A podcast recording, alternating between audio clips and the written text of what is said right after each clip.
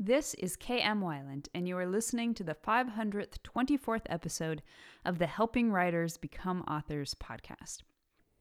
So, if you were wondering why there was no podcast last week, it's because last week was launch week for my new book, Writing Your Stories Theme. So, if you missed the original announcement and you're interested in the book, you can check that out now, either on my site at helpingwritersbecomeauthors.com or, of course, on Amazon and other sales sites. I've talked about the book quite a bit this year, and I'm super psyched to finally have it out. This is the first nonfiction book I've published in several years, so I'm excited to have a new one out. And especially because theme is such a passionate topic for me, something I love thinking about and writing about.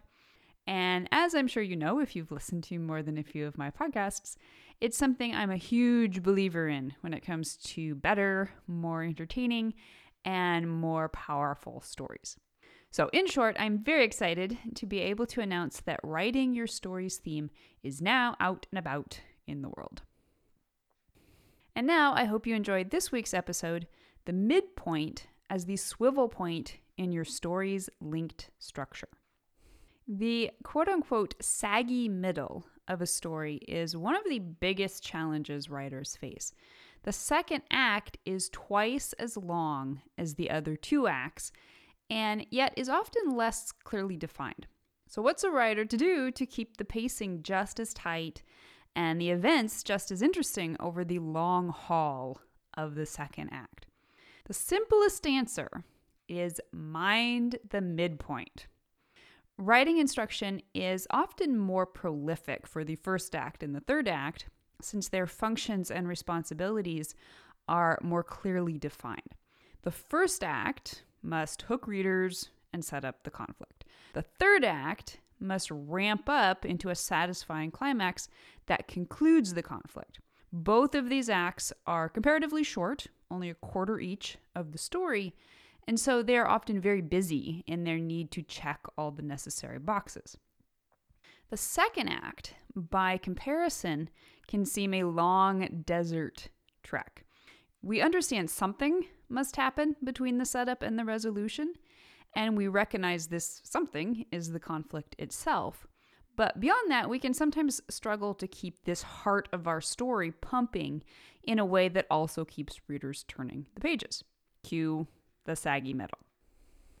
Fortunately, there is an obvious and simple solution, and it's the same solution writers use to compose the first and third acts story structure. The heart of that structure in the second act, and indeed the heart of the entire story's structure, is the midpoint. If you have the midpoint in place and working well, along with its fellow second act beats, the pinch points, which we discussed last time, then your second act will be well on its way to pulling its own weight. Now, over the last month or so, we've been exploring the idea that story structure is inherently chiastic, which is a pattern in which we recognize that the beats in the second half mirror, in reverse order, those in the first half. And we can see this most plainly if we view story structure less as an arc and more as a circle. So far, we've discussed the link between the hook and the resolution, the link between the inciting event and climactic moment, the link between the first and third plot points, and the link between the first and second pinch points. So today, it's time to discuss the final structural beat, the Lone Ranger of the bunch, the midpoint. So, as you can see, the midpoint reigns alone at the base of the circle. It has no paired beat, but is rather the pivot point around which all the beats in the first and second halves swivel. As such, the midpoint does not specifically mirror any other beat. Although, as James Scott Bell discusses, it is often the representative mirror moment for the entire story, which we'll discuss in a bit. Rather, the midpoint acts to resolve certain elements in the first half, which then become the catalysts for all the mirroring elements in the second half. Now, structurally speaking, what is the midpoint? Within the structural nomenclature I use, the midpoint is technically the second plot point. Other instructors and systems sometimes give the midpoint no other name, and refer to the third plot point as the second plot point. So don't get confused, since although the names may sometimes differ, the structural beats at the 50% and 75% marks still perform the same functions. The midpoint occurs at the 50% mark, halfway through the second act, and obviously halfway through the book itself. Although many writers neglect the midpoint in comparison to more noted moments, such as the first plot point or climax, the midpoint is arguably the most significant beat within the story. It is what director Sam Peckinpah called the centerpiece of the entire story. Everything hangs upon it. In many ways, it is the moment that decides the ultimate fate of the story. What happens here, what the characters realize and decide, well determine whether or not they arc positively and triumph in the climax's final confrontation or not. As such, the midpoint will often be one of your biggest and most visual scenes. In a more adventurous story, this might mean you stage a big set piece battle scene here. In a more relational story, it may be only one significant visual or conversation. Regardless, it must be electric. It must dynamically move the characters and the plot. The midpoint will feature at least one, possibly more, momentous revelations. Within the primary character arc and thematic exploration, the protagonist will encounter a moment of truth that forever changes his or her view of the story's central philosophy. This revelation, perhaps in partnership with a further external revelation about the nature of the conflict itself, will forever evolve how the protagonist approaches the conflict on both a personal and practical level. It signals a thematic shift from lie to truth, or vice versa, and an external shift from ineffective reaction to increasingly effective action. Not to put too fine a point on it, the lessons the protagonist has learned in the first half will now crystallize into an actionable plan in the second half. So you can think of the pivot created by your story's midpoint in a few different ways. Option number one the centerpiece or set piece scene. One of the primary reasons structural turning points are important within a story is because they regulate the pacing which in turn regulates the entertainment value a reader or viewer is receiving. The three main plot points in particular should be big moments within the story, and arguably, there is none bigger than the midpoint.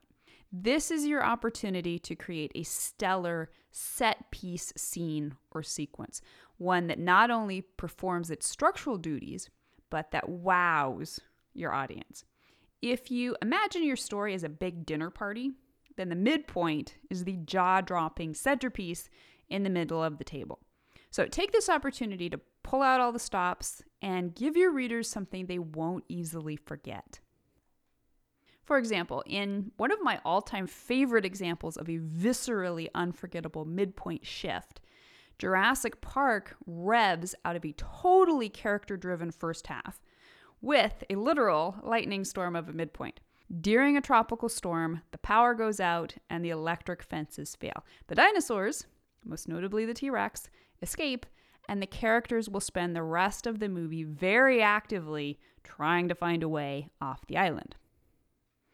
Aspect number two the thematic moment of truth. The midpoint's primary thematic job is that of pivoting the protagonist's character arc with a moment of truth the protagonist will have spent the first half of the story engulfed in an inner battle between the lie she believes and the thematic truth. Whether or not she will learn to move forward and embrace the truth will be decided at the midpoint, when she will be confronted with a powerful manifestation of the truth. In a positive change arc, the protagonist will see the truth as true and begin accepting it over the second half of the story, although she will not yet fully reject her lie. In a negative change arc, she will reject the offered truth and begin plunging even more deeply and irrevocably into the lie. And in a flat arc, she will make a stand for the truth and offer it to supporting characters around her. For example, in the classic Bette Davis film Now Voyager, the protagonist, Charlotte, returns home to confront her tyrannical mother. And this is a wonderful midpoint on so many levels. Fundamentally, it is all about Charlotte's moment of truth. Will she or won't she revert to the person she used to be and submit to her mother's unreasonable demands? There's true doubt about which direction she will take, but ultimately she chooses to reject the lie her mother has always told her that she can't survive on her own. She does it beautifully and realistically in a real attempt to maintain good relations with her horrible mother. Aspect number three the mirror moment. So it is apt that the midpoint should be thought of as the mirror moment, whereas all the other beats in the story's first and second half mirror each other. The midpoint stands alone in mirroring itself. In his book, Write Your Novel from the Middle, James Scott Bell suggests the midpoint's mirror moment is where the main character has to figuratively look at himself and be confronted with a disturbing truth change or die. In short, this is the moment of truth mentioned above.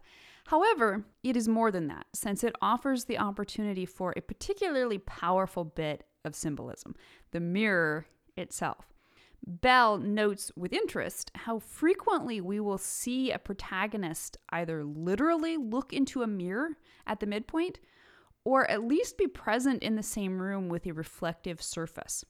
You can also symbolize your protagonist, quote unquote, facing himself in other ways, such as having him face a character who is like him. In my Gaslamp Fantasy Wayfarer, I had the opportunity to force my protagonist to witness the callous deeds committed by someone who had taken on his own appearance.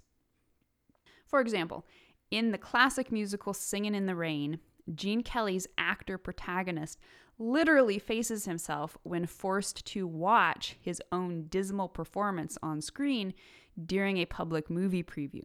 What he witnesses brings home the brutal truth about both his own and the studio's arrogance in thinking they could blithely transition from silent films to talkies.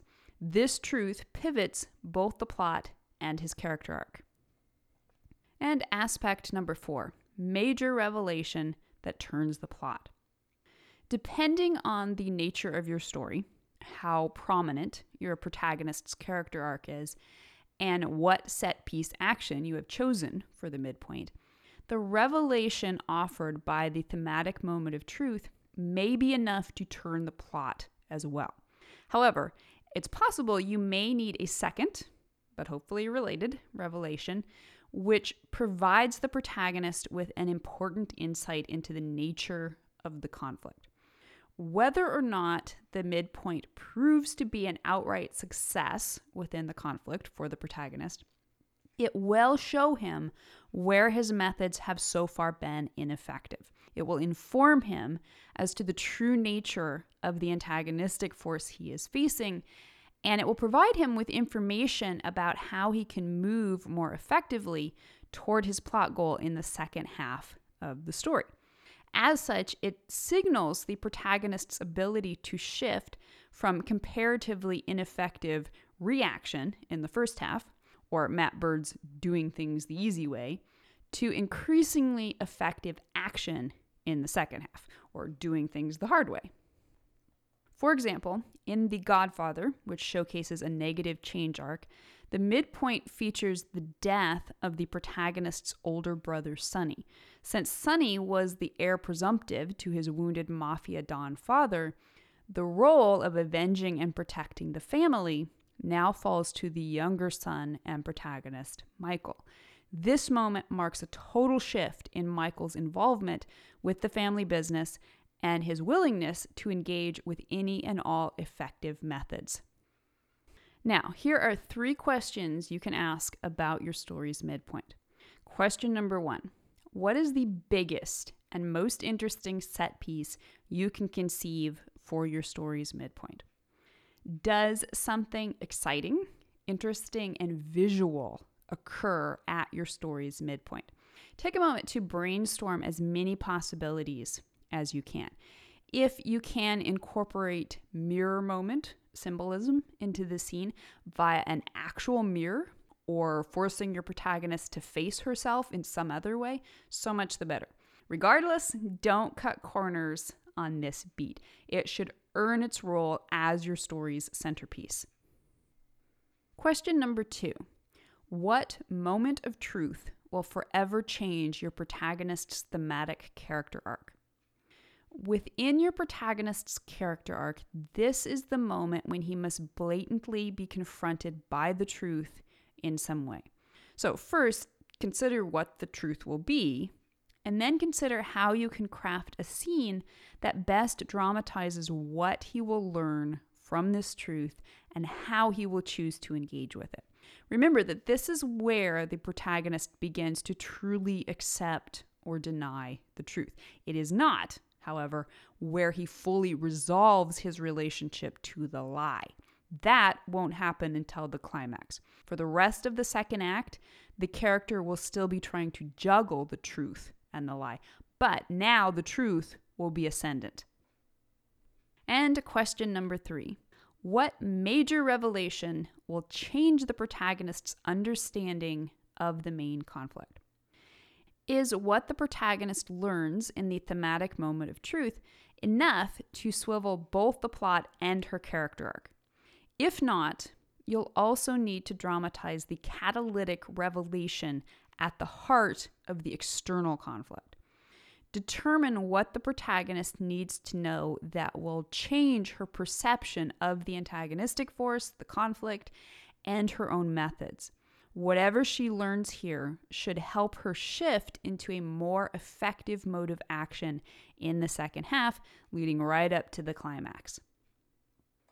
All right, so next week we will conclude the series with a final episode that dives a little deeper into chiastic structure in general, and particularly how you can utilize it over the course of a series. In the meantime, I hope you'll drop by the site and tell me your opinion. What happens at the midpoint that completely changes your story?